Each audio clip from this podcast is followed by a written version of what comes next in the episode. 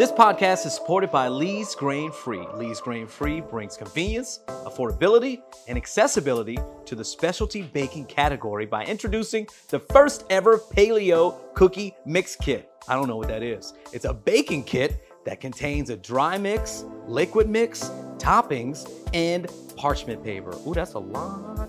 Each of Lee's Grain Free's creative mix kits, from orange ginger to mocha to tahini chip, Lynn, that's all you, is full of wholesome ingredients that offer you a healthier alternative to your standard dessert without sacrificing flavor. Find Lee's Grain Free on her website, leesgrainfree.com.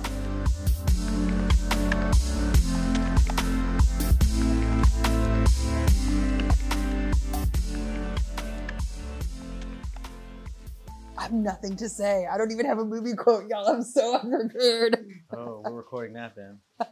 It's Knuckle Puck time. I came here to do two things kick ass and chew bubblegum. And I'm all out of bubblegum. Have fun storming the castle. Welcome to the Brackish Podcast. We are your hosts, Knox. Cliff, Lynn. Uh, and it is April. It's the start of a new spring year, and you might be hearing those spring showers behind us. Uh, and this week, uh, as the song has told you, we're talking about Uptown New Orleans, and uh, Lynn's gonna give us some history on it, right? Yeah. How historical are you getting? Uh, I'm going to do a brief history. And then I'm going to tie the history of the Garden District or Uptown in with one of the most iconic dishes in New Orleans, the po' boy. Oh, very nice. You heard she had to begin with briefs, right? Yeah. Jeez. yikes. Food and a nasty girl. Look, we didn't have a Mardi Gras this year. I've got a lot of I got a lot of mischief bottled up. I can't help it. I know. And in April, it's usually Jazz Fest time in a couple weeks. And Yeah. that's pushed back. It would have been French Quarter Fest, Crawfish Fest, and Jazz Fest this month. Ugh. Maybe Brunch Fest. I don't Get know. vaccinated Yes. Wear a mask. or wear whatever. I don't care. Right. I Yeah. want the festivals to We want everyone to conform. Yeah. That's what we're saying. Just conform. We just want our festivals back.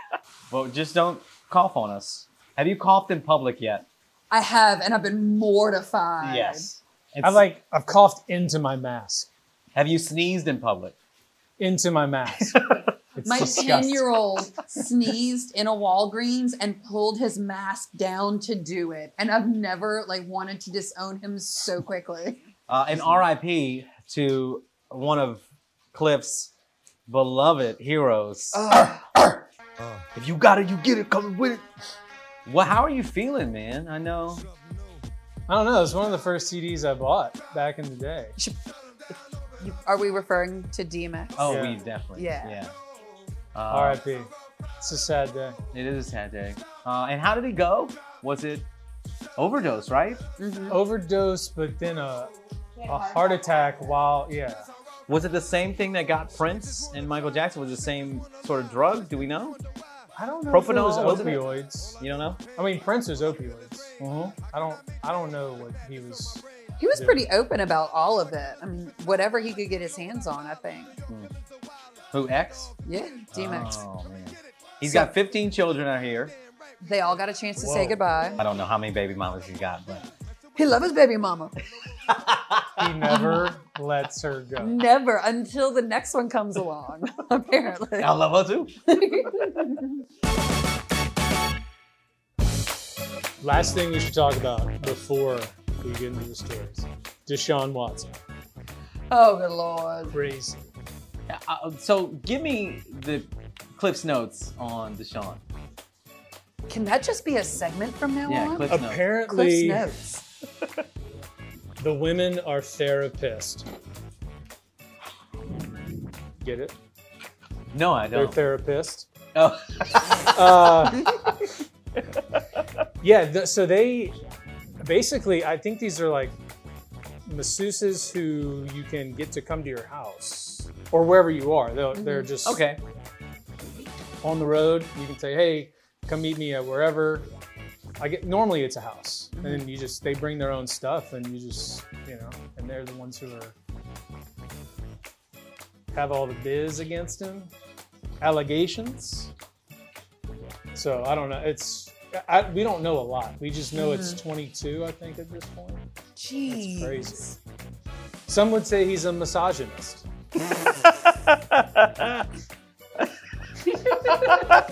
what? Don't worry, I have more. Yeah. Uh, I think Deshaun misunderstood the meaning of tips are welcome. Uh, What?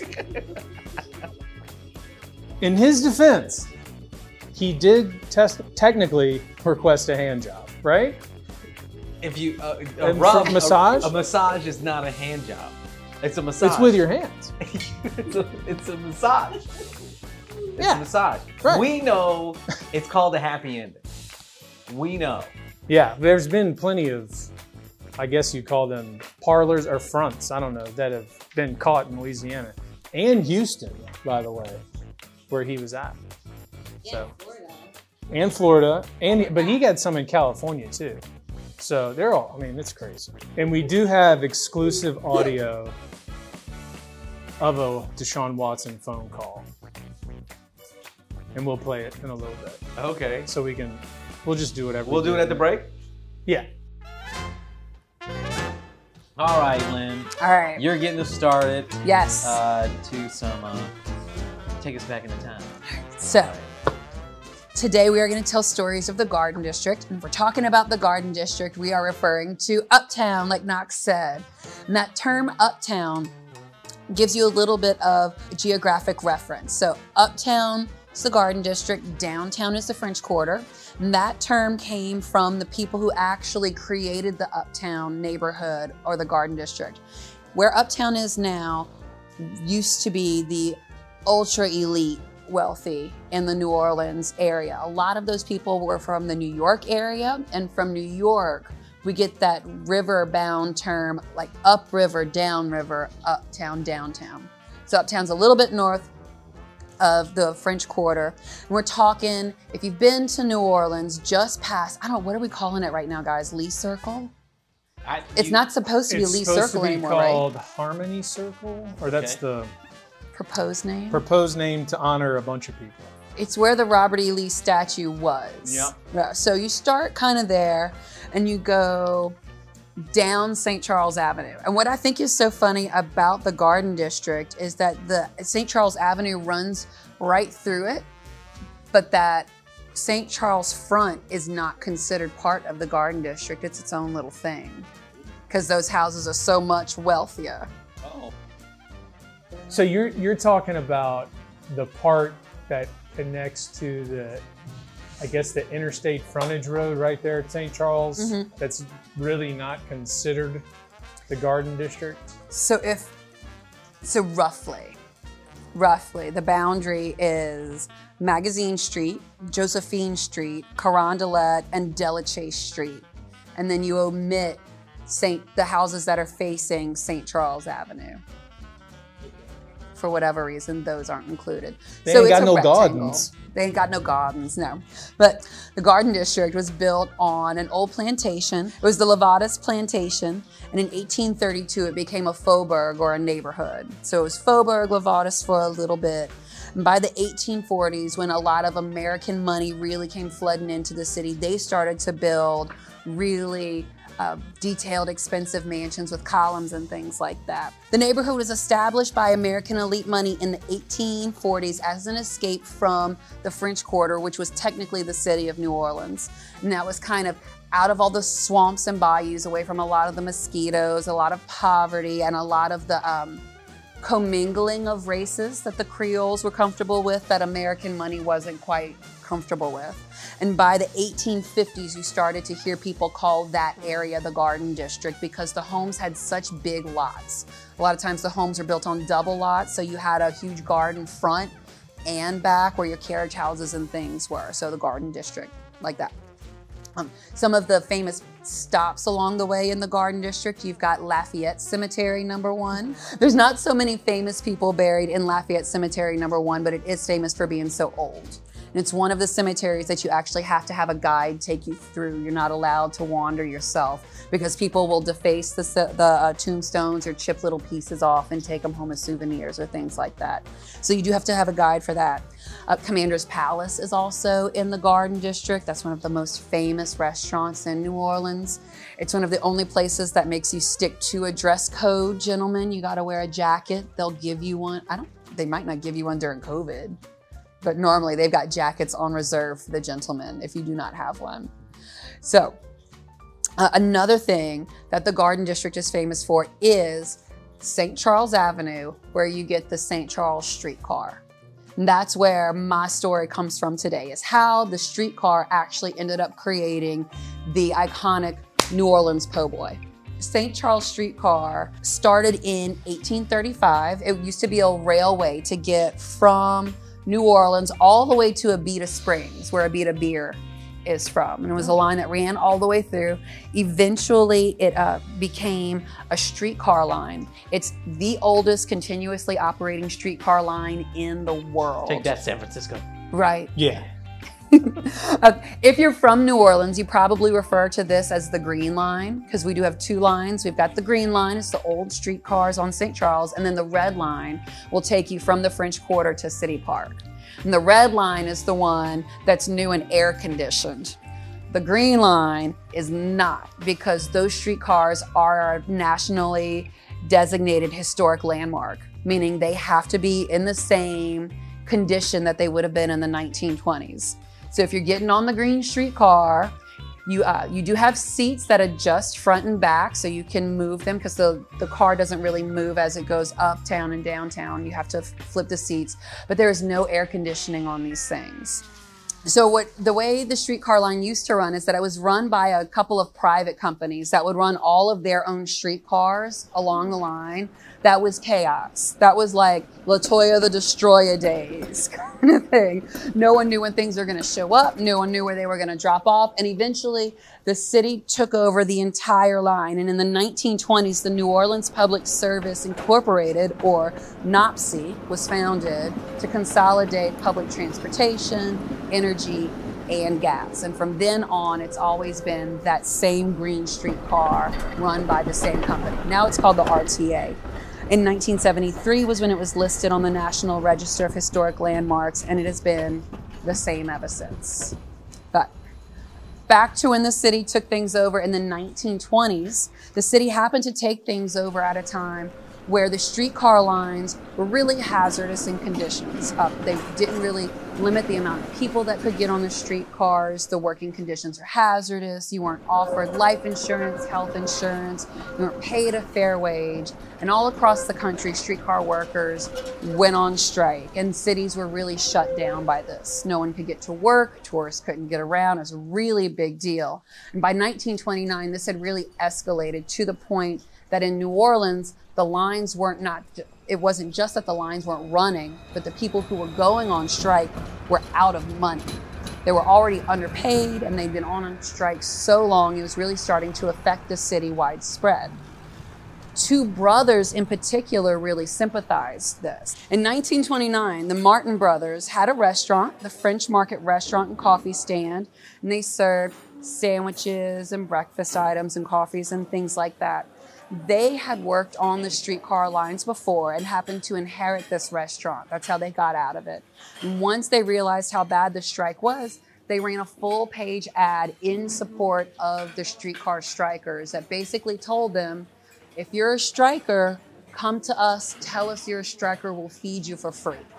And at that time, what you were going to get was kind of a traditional French pistolet stuffed with fried potatoes. Think like thick cut, steak cut French fries, doused in what New Orleanians now call debris gravy.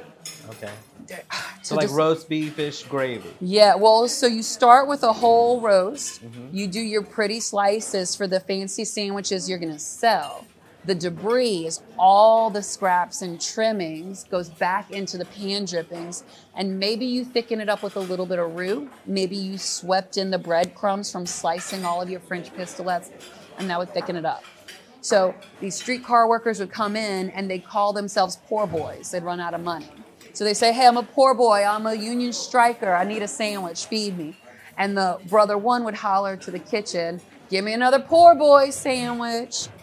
So they would get that kind of torpedo shaped pistolet stuffed with the fried potatoes, and then you cover it with debris gravy, wrap it in wax paper, call it a day. The problem for the Martin brothers is this started to cost them more money than they could handle because a pistolet is an individual piece of bread and it's got hard, rounded edges to it. So you can't make a full sandwich.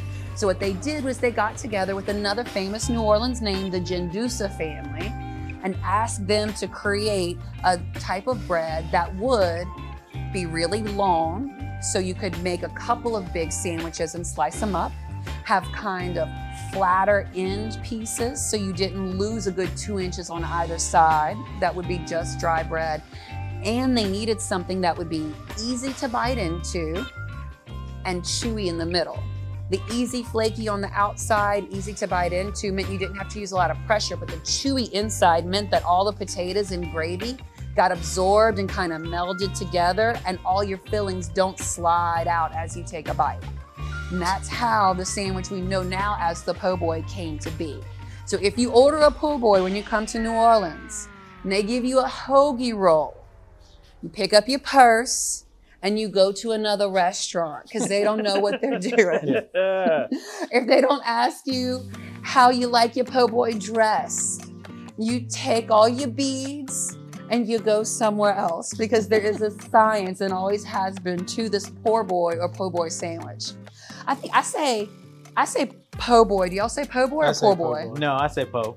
I think it's an old people thing to say poor boy Yeah. Possibly. because Yeah. that's what It's it was. both ways, yeah. yeah. Yeah. I knew. Yeah, I knew that it came from people being poor and buying them, Mhm. but I didn't know it was from that story. That's fantastic. I feel awesome. like the Gendusa family was like, anything else? Jeez. you want this, you want this, you want this, you want this. I mean, good lord.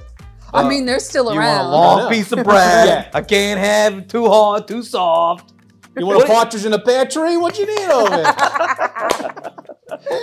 So if I were gonna say the science of a good po' boy outside of the bread, flaky on the outside, chewy on the inside, you gotta have mayonnaise. Not mayonnaise, or you could do oil if you're weird like that, but you gotta have some kind of barrier because a good po' boy, you need at least three full napkins for.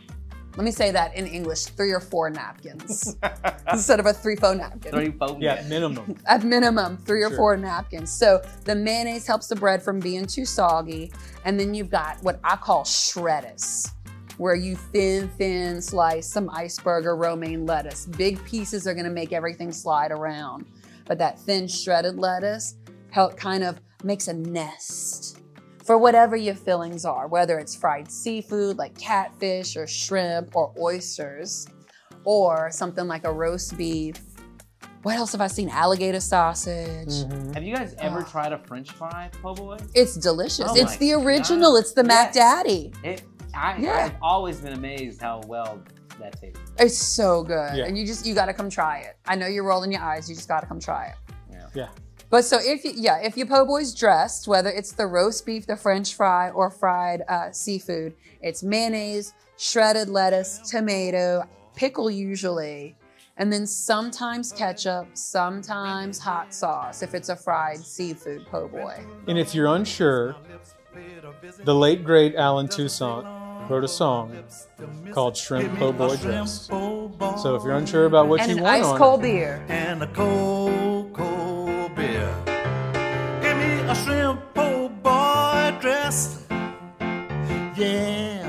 everything on it.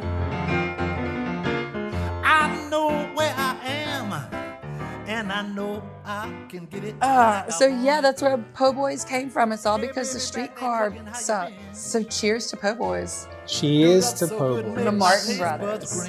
Give me a shrimp po' boy dress and a cold, cold beer. Now wherever there are people breathing, you can find something to eat. But there's only one place on this earth's space where the eats greet your teeth.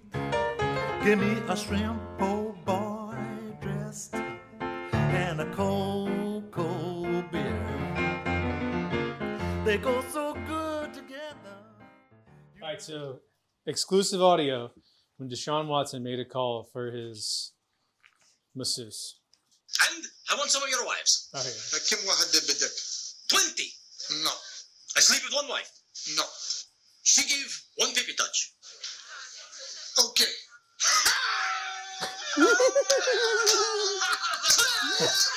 يا سليم يا سليم يا سليم يا سليم أهلا يا سليم يا سليم يا سليم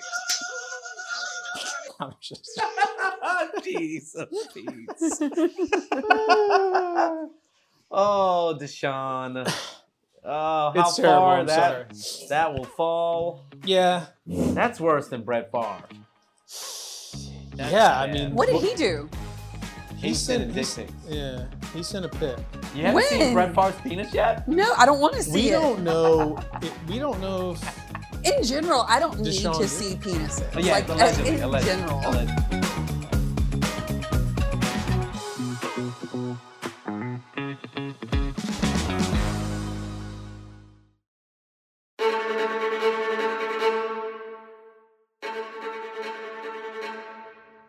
Okay, I'm going to tell you a quick story about a little old lady named Gertie that was tenacious.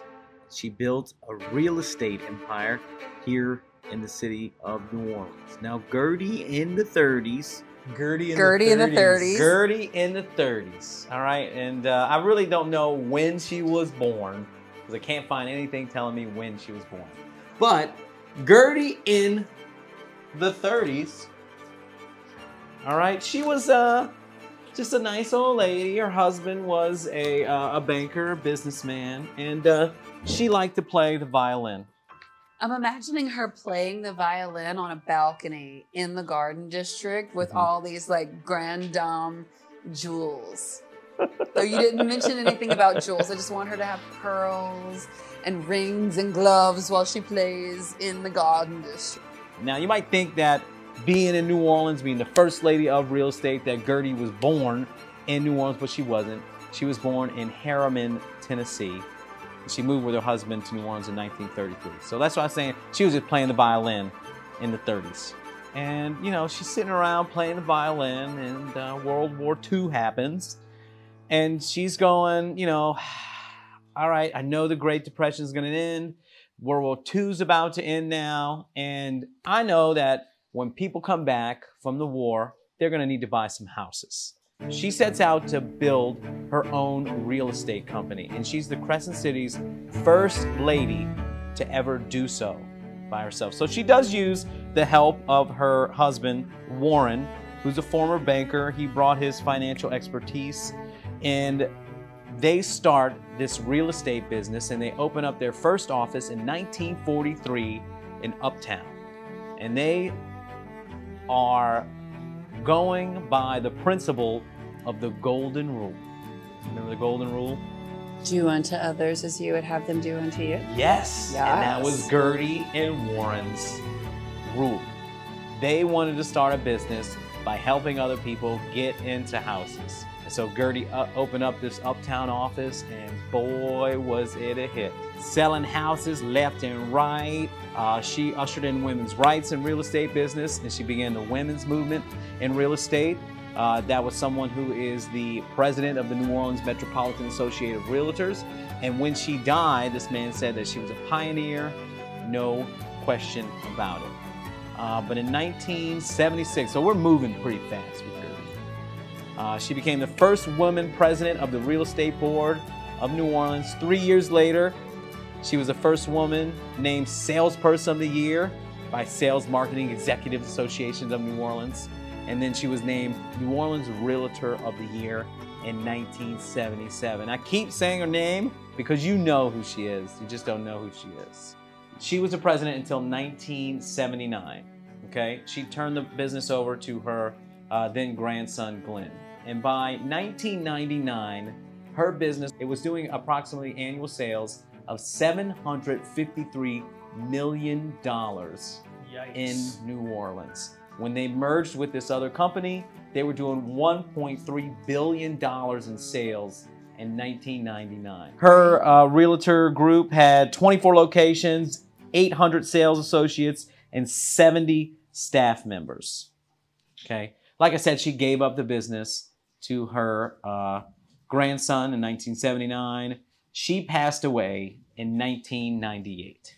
This business I'm telling you about is Gertrude Gardner Realtors.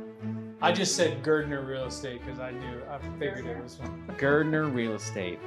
And old Gertie, living her life the best she knew how, living by the golden rule and helping people out as she would want to see helped out. She still stuck around uh, with her business until the day she died, inspiring realtors to uh, kind of practice what she preached and practice what she taught them to do. Gertie Um, was affectionately referred to as the Grand Dame of Real Estate here in New Orleans, and it says here on latterandblum.com, uh, which purchased Gardner Realtors in December of last year, 2020. Uh, says her legacy is truly one that lives not only in each of her offices, but throughout the Crescent City and beyond. She was famous for running her business according to the golden, golden rule. So she was the first Dame Time. So Damian Lillard, the Portland Trailblazers, who calls himself Dame Time, Uh huh. move over. Yeah, she's Gertie the was the first. dame. Grand Dame. She said, Dame Time, let's do this. Yeah. Let's sell this property. Had she known that Dame time could have been a thing, she might have coined that term. I don't know if she was that aggressive. though. No, she probably yeah, she seemed pretty laid back. fact check me. Maybe she did Have say you it. seen how well, well prepared I've been for this episode? I Yes. have no time for fact checking. Uh, so yeah, it just shows you that anybody with uh, a little tenacity and financial stability, you can do. Not to say that she needed that. I'm just saying it helps. You can do anything you want. Good for her. Yeah. Uh, cool. They said uh, throughout her time, uh, she didn't uh, teach violin lessons anymore, but she still played the violin. See, that's another thing. You didn't know that everyone knew 7:30 was Dame time. She'd be on the balcony playing that. There, that's what it is. See? Would you like to see? This is Gertie and all her pearls. I just Uh, said pearls, did I not? looking- And doesn't Gertie she purty. look? She looks classy AF. Uh, very classy lady, Gertie. There's more uh, photos here with her and her Gertie girls and, and boys. Gertie girls. And I don't know if anybody called her Gertie. I'm just calling her Gertie because her name Are you serious? Gertrude. Yeah, I, I don't I know. thought this Right? the whole time. There she is. I She's could have sworn that was her name. super pretty lady. Uh, She just looks like the epitome of yeah. class. There is a commercial with a, I think it's either a granddaughter or a great granddaughter was named Gertrude. Oh, really? And there she is in her later life. Uh, Aw. also, no pearls, just a little cross necklace, and Oh, that's a big ass lace collar. that is that's Don't even that's kind of pretend. princess. She's wearing this huge. Uh, That's like Captain Hook. what would you call that? Fluff. Uh, Uh, pirate. Captain Hookish. It- it's a pirate lace collar, but she's wearing it. and then we see her here, right? Oh. Aww. Cameo earrings. She had an Gertie. assistant named Smee. Not a big deal. Uh, and then you know, then her uh, her grandson sold the business. I mean, she's the Latter and Blum. Look, we don't judge what happened in 2020. Yes. Yeah. no one's judged. She almost looks a little like Betty White in her older age. Oh yeah. Oh yeah, and that one. And she is quoted here saying, It all simmers down to love love of people, love of your business, love of your family. You know, just love. Gertie Gardner. But I say, love. The time is now, yeah. Freedom for all. And not just for some. We'll have to put some pics up on the website. Gertie eating a Hashtag po' boy while some ghosts come to the house. Maybe so. I don't Uh, know. stick around. We're gonna have a little ghost story. uh, clip.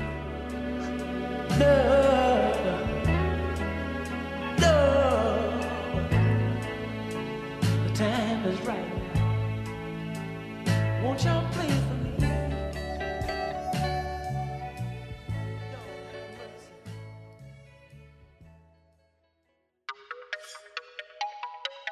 You tired? Are you struggling to find focus? Yeah. Achy joints? Oof. Grind is a revolutionary, great tasting formula that pushes you to your max potential. Grind helps focus you and gives you clarity while helping preserve your joints.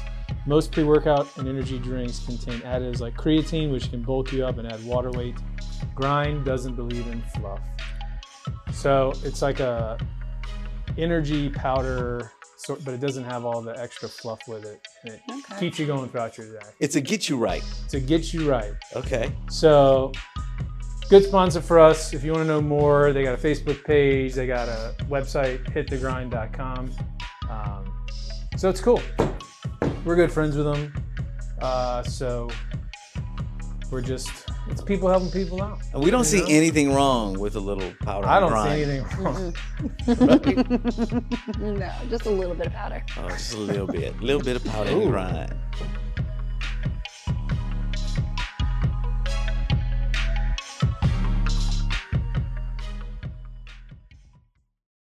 So, what I'm going to talk about lies at 2127 Prytania Street in the Garden District.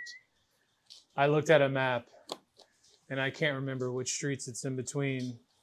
So, you lazy people who are listening, Google 2127 Prytania Street. Prytania's a weird street, though. It stops and starts, doesn't it? yeah, It's one of the streets where you actually have to take a right, then a left to get back onto Prytania. So, how about this? Why don't you just Google the Mansion Magnolia? Da, da, da. Oh, sorry. It's So- between Jackson and Josephine Street. J and J. You can see inside this house I know. if you, You go to can Google. Zillow all sorts of houses, y'all. Yeah. No, no. On Google, it says "Want to see inside?" Yeah. and boom. All right, You give me, in. Give me more. Give me more. So this mansion was built in 1857 by a man named Alexander Harris. And he built it for his new bride, Lizzie Johnson Thompson. Say that five times fast. Was she already married? Johnson Thompson. I don't it's That just means she it's a has two important parents. Exactly. Oh, oh Mama's family was rich, obviously. Yeah. And she was only 17 at the time. So, for some reason, he said, All right, I'm going to build this grand estate for this bride of mine. And let's be honest, like Lynn said, wealthy part, he wanted to show off. hmm He was a successful cotton merchant. And he purchased this property from a man named Rufus McElhenney for $12,000 back in 1857. Of the Tabasco McIlhenny's? Yeah. I don't know. but for the sake of this podcast, yes. Fact checked. But $12,000 in 1857 equates to around $363,000.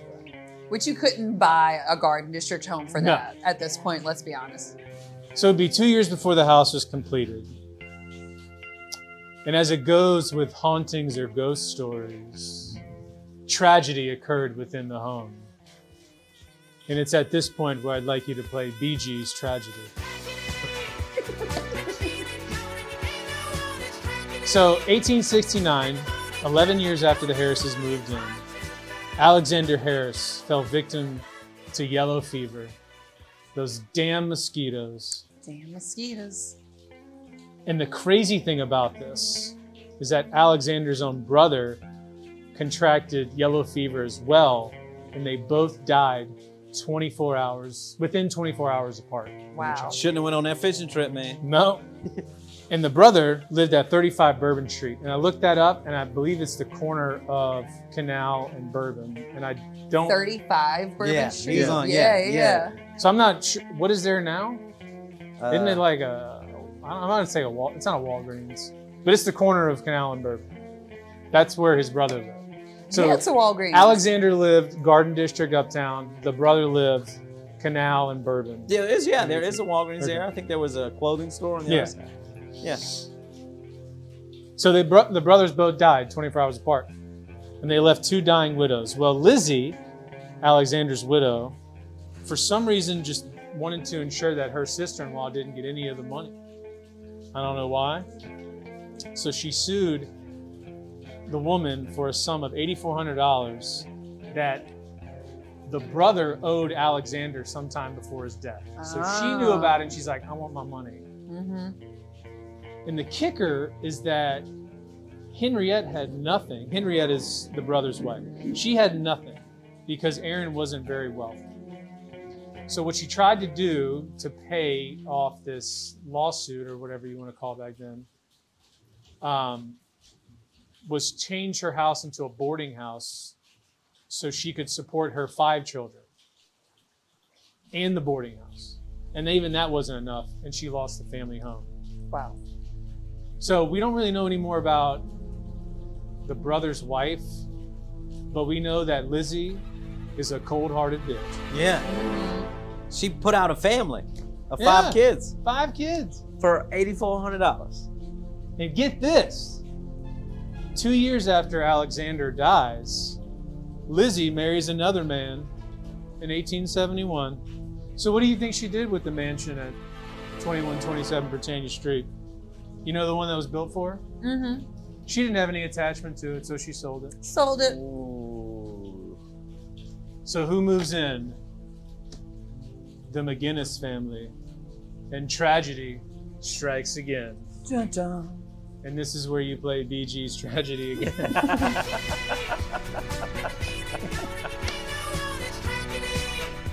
so she sold, Lizzie sold the property to John Henry Maginnis and his family in 1879. In 1881, John Maginnis and his brother purchased the land for the Maginnis Cotton Mill, which still stands in the warehouse district today, which is the Cotton Mill Apartments. Uh-huh. So this cotton mill brought in serious money to the Maginnis family. But I read a little bit, a bit about cotton mills, and the employees' conditions were terrible, and it took a toll on a lot of the employees. A lot of the employees were immigrants, and death wasn't uncommon in cotton mills, or it wasn't unheard for workers to lose fingers, arms, or small children who worked in there to be caught in the machinery. I feel like that's just a running theme of the time. Yeah. Death and dismemberment happens. Right. So, like I said, there was a tragedy. And then for anyone who's not listening, it's raining again. Now it's getting the ambiance is working. Yeah, it's it's coming down. this house. So tragedy stu- struck the Maginnis family, who lives at 2127 Prytania Street. Just 10 years after they moved in, on the 4th of July, 1889, John was struck by lightning. Jeez. and the worker so there's people that knew john that were just devastated by it. But there were rumors going around from all the employees saying that john's death was sort of a divine retribution because of the way he treated the people who worked for him. So that was the tragedy for that. The property then went to his daughter josephine after her mother died in 1921 and josephine kept that property until 1939 Maybe that's why the street is named Josephine. Maybe so. Yeah. Maybe not. That's for another episode. Fact check it. yeah, fact check Fact that shit. Listen, we're not here to give you every single detail, people. so when Josephine sold the house in 1939, she sold it to the American Red Cross. What was going on? What was starting 1939? The World War of the Second. yes. Number deuce. And Gertie was And- about to. Gertie you was. Gertie was on the trail. She probably sold out. house. yes. Po' boys were were the rage. There Yes. you go. There you go. Po Boys, Gordy, and the Red Cross. Boom, Gordy. baby. I called her Gordy. Gertie. So there, for the entirety of World War II and the Korean War, this property was home to employees of the Red Cross, a, a school, a center for first aid, and a hospital service were all programs in operation at this mansion. So it's totally haunted. Yeah. Yeah, yeah. Not yet. Uh, Maybe. It's cursed right now. It's cursed right now. okay. The hauntings haven't begun. By 1954, the American Red Cross chapter closed, and it was purchased by a Dr. Clyde E. Crassens, who converted it to a, a private residence once again. And that's all we have on the property as far as who had it purchased in 1950. Now, here comes the hauntings. Okay. So there's innkeepers today that have said that when they close up for the night, they make sure to lock every door. But as soon as they lock every door, the lock unhatches by itself. On all of them? Just like the door they're unlocked, they lock it, boom. So someone doesn't want the door locked. And then when they're on the second floor, the entryway has lights that they go and they can dim. And when they dim them and walk away to do something else and come back, the lights are completely bright again. Mm. That ghost better help pay that energy bill. I mean, I kind of feel maybe the ghosts just, if there's guests staying at the house and they just want the lights on for the guests, right? Still better chip Fri- in. Friendly ghost, friendly ghost. So the property now is a boutique hotel, and one of the rooms they have is a haunted vampire lair. And a bunch of these rooms are themed. I know it's real cheesy, right? So a woman staying in this room said she went to pass by the mirror and she caught a reflection of a man in the mirror. She figured it was her husband and proceeded to the bathroom to get ready for bed. When she returned back to the room, she realized her husband was nowhere to be found and the sheets were untouched. So she was very confused. And when the suite to the, the door to the suite opened and her husband stepped through, she said, What were you doing?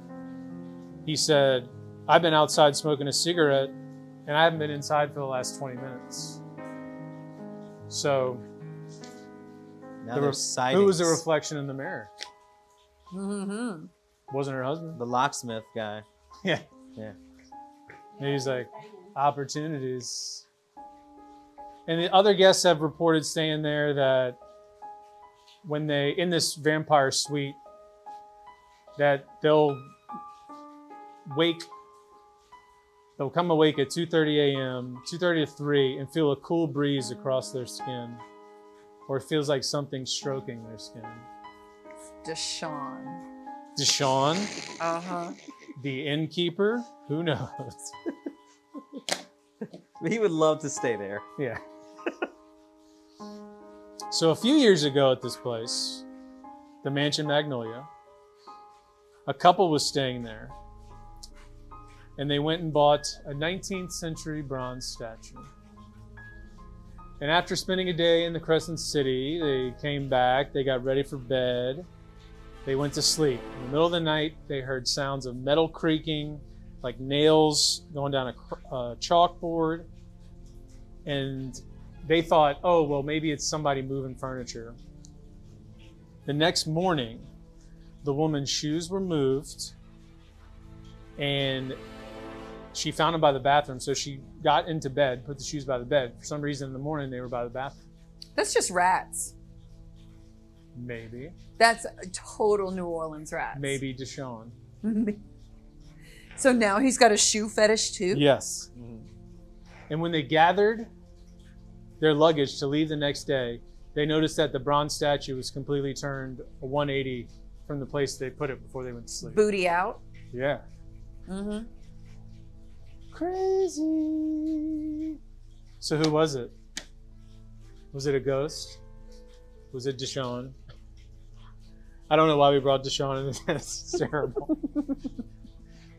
Everyone who has booked this hotel has been a masseuse. I, that's all I can think. of. So now we get to the part where there's the ghostly children of the Mansion Magnolia. But the crazy thing about people seeing kids running around here is that it's an adults only hotel. So, this must have been kids either way back in the day, mm-hmm. 1857, blah, blah, still hanging around. And so, what the guests say is they say they hear a lot of children at night, and they'll hear them like running up and down the stairs. And the innkeepers have to be like, well, there's no children staying here. So, I guess mm-hmm. that's part of the ambiance of staying in the hotel. Well, you said it was a school before, right? Yeah. Yeah. So, it could be. that makes sense. yeah, but would the kid, would the, Well, but there's a couple of hotels in New Orleans that are adults only because of the haunted children. Like the Jackson Hotel in the quarter will tell you that kids died in a fire there when people complain about children, and that's why they don't let children That's- stay there so they don't have to argue with the guests. They're like, no, it's just ghosts. We're sorry. There's no kids here. That's crazy. It these is cra- people work. So no one knows these ghost children are. And one one tenant, or not tenant, one renter, or not renter, one guest. guest. Thank you. It's- again, just very rough. Uh, one guest spotted this young girl across the street and realized this young girl was by herself and looked down and was going to walk across the street to help the young girl. When they looked down, look up, the young girl was right in front of their face. And then when the young girl opened her mouth to speak, water came out of her mouth and splashed onto the concrete and wet the person's shoes. what? That would freak me out. I'd be like, what in the F Oh is going God. on? And the girl vanished right in front of the person's face. So the legend or the myth or whatever you want to call it is that this little girl is the niece of the Garden District's property's first owner, which we don't know. So it was somebody owned the property, so it may have not been Harris, someone else. But she drowned in a lake where the mansion sends it. So this was the property. It wasn't Harris. This is the property before, it was just land, and it was the niece Okay. of the guy who drowned in the lake on the property before, and that's the legend that she just haunts people now. I, I don't know. See, nowadays, I think I just want to see it. I'd want to see this just to Yeah, you definitely want to see it. just to bring like all these people tell you stories, and you Mhm. just like show me. Like I've seen enough horror movies. I know it'd freak me out. Probably wouldn't sleep for a week. That's okay. Be like, episode justified. I'm always afraid that shit's gonna follow me home. That's yeah. Like I don't, I don't need you to. You also, after it happens, you're gonna question yourself for the rest of your life. Like, what did I just see? Right. What does that mean? Why is what does this water splashing on my feet mean? Mm-mm. Mm-mm. So, like I said, it's a boutique hotel today with these guest rooms. Some of them have themes. And if you aren't able to stay there, if you don't want to stay there, they still have a restaurant in the first floor you can go to to go see. And like Knox said, if you don't even want to do that, you can go online. You can look at all the rooms. They have pictures of everything. It's pretty. Yeah. It's definitely pretty. So, if you do want to stay there, obviously, you may have some unexpected visitors. Where So, you waiting, That's a wild. one. You've said some wild ones before, man, but that's pretty. That's pretty wild. There's way too many instances of things happening for something not to be happening. And the girl with the water coming out of her mouth, you're right, man. That would that would just scare the bud. I could. I'm like when I read that, I could. I'm just picturing the movie scene Yeah. with that because I've seen stuff before in Haunting of Hill House where he looks down, oh my god. looks up, boom, Yeah. she's right in his face, and then she opens up her mouth like it. It opens up way too far than it should. Screams when the Mhm. episode ends. I'm like, that's exactly what I thought of, except for Mhm. water splashing. Crazy. So anyway, That's great. Mansion Magnolia. We should uh, do a podcast from inside the house one night. Ooh, that'd be nice. 2:30 a.m. Oh, let's do it. Get stroked. Yeah. Let's do Deshaun will be there. The innkeeper will be there. We just got to put out an invite. There'll be therapists. oh man! But we brought you some great stories tonight. Lynn, I thought your po' boy story was history. I'm kind of Uh, hungry now, Oh, Yeah. right? You're going. You're going to Hawaii. I am. Bye bye. Bye bye. Yeah. Piggies. I'm gonna have a, a roasted piggy. Yeah, that'll be fun. And then you can try your hula. You know, see if your hips. My niece told me last night, I know how to hula. I can teach you, and then we'll do it together. Like while we're in Hawaii. We'll see. I don't know if I want to Just move your appropriate hips that really hard. fast, right? Right. Nothing like a white girl. Just trying do it to like Right. Shakira. Watch Shakira videos. But do I do the hey, hey, hey? Absolutely. You should. You should. That's Are the you okay? linchpin. Are you okay? You should. Uh, monkey on a stick too. Oh. Oh. The- that- yeah, this is how we hula in Right. New Orleans. Monkey on a stick. A monkey on a stick. I just need to pull out some Frida. Yes. Thanks for listening.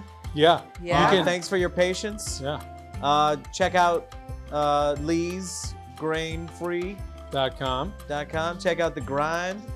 Hitthegrind.com. Hitthegrind.com. Yes. Check us out on Spotify, Audacity. It's not even radio.com. Odyssey. It's Odyssey. Uh, Yeah, it's Odyssey Odyssey. is radio.com is now Audacy, which is A U D. audio, Audacity, Odyssey, all mixed into three.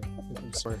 Uh, anywhere you find your podcast, that's where we're at. Yeah. Uh, Facebook, Instagram, uh, Twitter. Yeah, Twitter.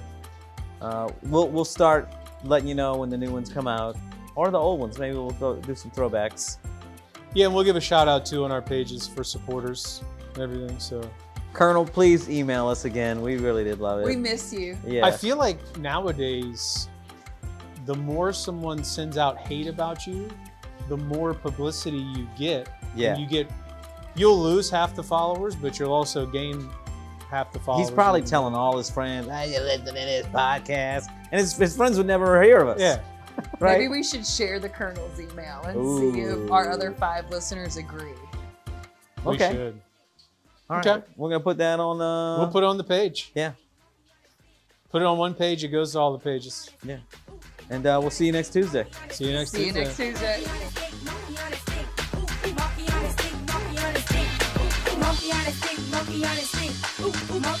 Now check it, it's just me out there know ya, but like I said, they gotta do that monkey on a stick